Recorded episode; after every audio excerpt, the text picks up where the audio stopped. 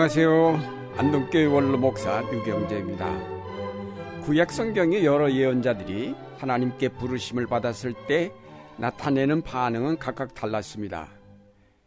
모세 같은 사람은 이집트로 가라는 명령을 받고 여러 번 사양하다가 마지못해 그 명령을 따라 이집트로 갔습니다. 에리미야도 부르심을 받았을 때 자기는 아이라 말할 줄 알지 못한다고 사양하다가 그 소명을 수락하였습니다. 그런가 하면 요나 같은 예언자는 하나님의 명령을 따르지 않고 도망을 가다가 다시 붙잡혀 와서 억지로 끌려가 한마디 외치고는 계속 하나님께 불평을 터뜨린 그런 사람이었습니다. 오늘 우리는 이 요나를 통하여서 우리 자신의 모습을 한번 돌이켜 보고자 합니다. 먼저 하나님께서 요나에게 주신 닌우에로 가서 그 성의 악독함을 쳐서 외치라는 명령을 생각해 보려고 합니다.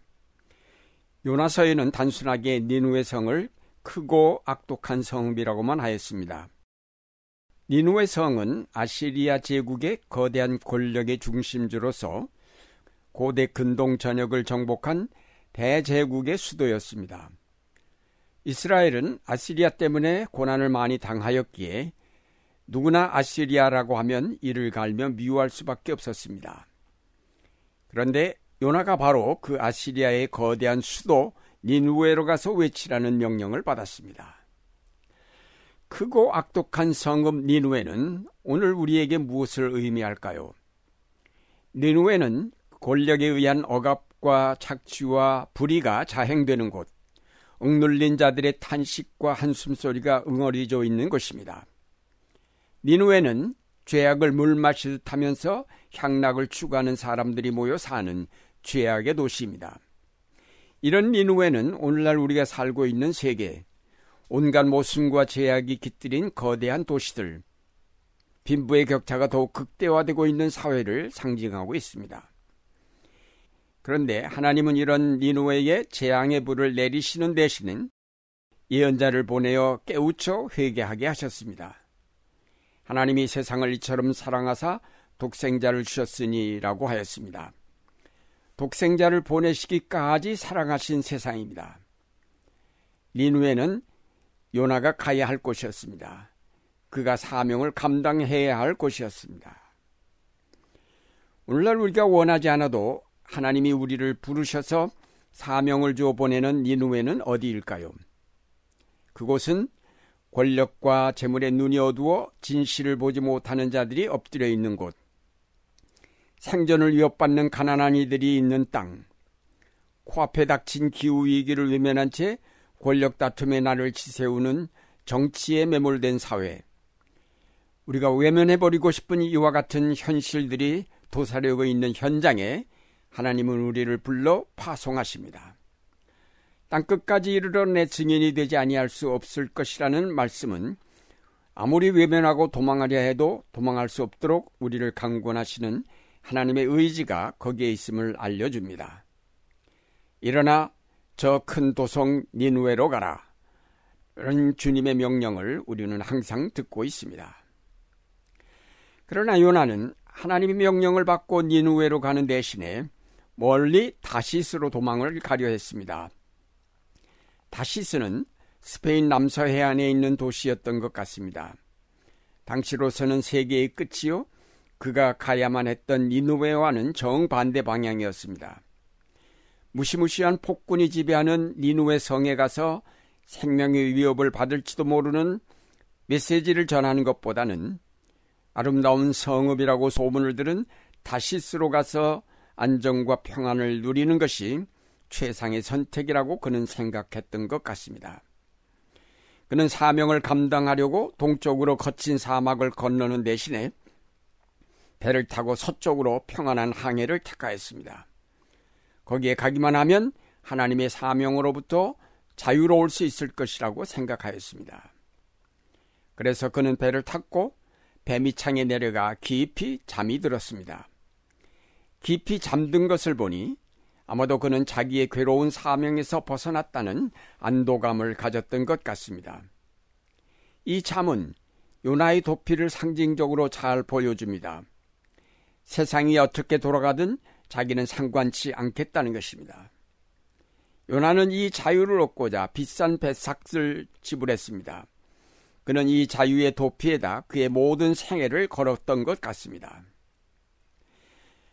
요나는 오늘날 교회의 상징이요 그리스도인의 거울입니다. 우리는 그리스도께서 명하신 대로 행하다가 고난을 당하기보다는 침묵하면서 평안과 안정을 누리기를 원합니다. 니누웨로 가서 모험을 하기보다는 다시스로 가면서 평안히 잠들려 합니다. 사회 참여나 인권운동 혹은 통일운동이나 환경운동 하다가 고난당하거나 고생하는 것보다는 조용히 예배드리는 것으로 만족하려 합니다. 가능하면 설교도 우리의 사명을 일깨우기보다는 마음의 평안을 주는 부드러운 말씀이기를 원합니다. 그런 면에서 우리는 너무나 요나를 닮았습니다. 그러나 요나의 도피는 길지 못하였습니다.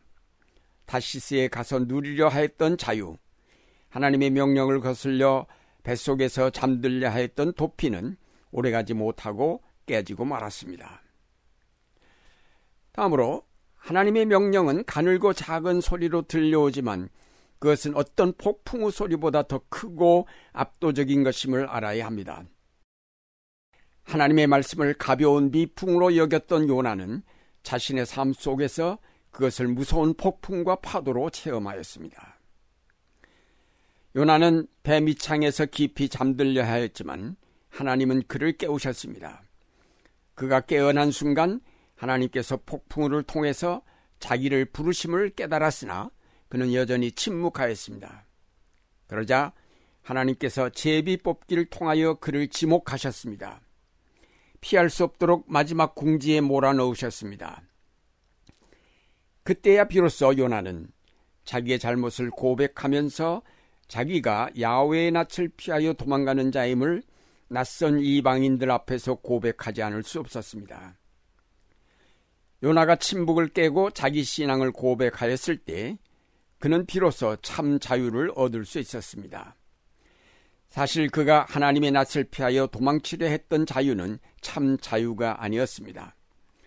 자기가 고집하던 도피가 불가능함을 알게 되자 비로소 그는 자기가 하나님께 메인 예언자임을 깨달았고 그는 선선히 자기 자신을 희생의 제물로 내어놓을 수 있었습니다. 우리도 연어와 같이 행동할 때가 많습니다. 폭풍 같은 고난에 밀려 돌이킬 수 없는 마지막 궁지에 몰려서야 비로소 하나님 앞에 죄인임을 고백하고 그 손에서 달아나려 했던 어리석음을 뉘우치곤 합니다.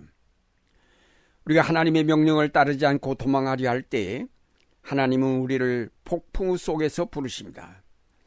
우리가 어디로 숨든지 주께서 거기에 찾아오셔서 불러내고야 마십니다. 사도 바울은 그리스도의 사랑이 우리를 강권하신다고 하였습니다. 그러면서 저가 모든 사람을 대신하여 죽으심은 산자들로 하여금 다시는 저희 자신을 위하여 살지 않고 오직 저희를 대신하여 죽었다가 다시 사신 자를 위하여 살게 하려 함이라고 하였습니다. 여기에 하나님의 사랑이 있습니다. 자신을 위하여 사는 삶에는 진정한 자유와 평화가 없습니다. 하나님은 우리를 사랑하시기 때문에 폭풍우를 통하여 우리를 자기에게로 부르십니다. 그러므로 우리가 그의 부르심을 수락하고 순종하여 나갈 때 하나님은 우리로 충만한 삶을 복된 새로운 인생을 살게 하십니다. 사랑하는 여러분, 우리는 니누의 성으로 가라는 하나님의 명령을 받고 있습니다. 해보아야 쓸데없는 다시스 행배를 타는 대신에 순순히 그리스도의 명령을 좇자 악독한 성읍 니누웨로 가는 것이 더 현명한 일일 것입니다. 언제 어디서나 거부할 수 없는 하나님의 명령임을 깨닫고 이사야 예언자처럼 내가 여기 있사오니 나를 보내소서 하고 스스로 사명을 맡는 여러분이 되시기를 바랍니다.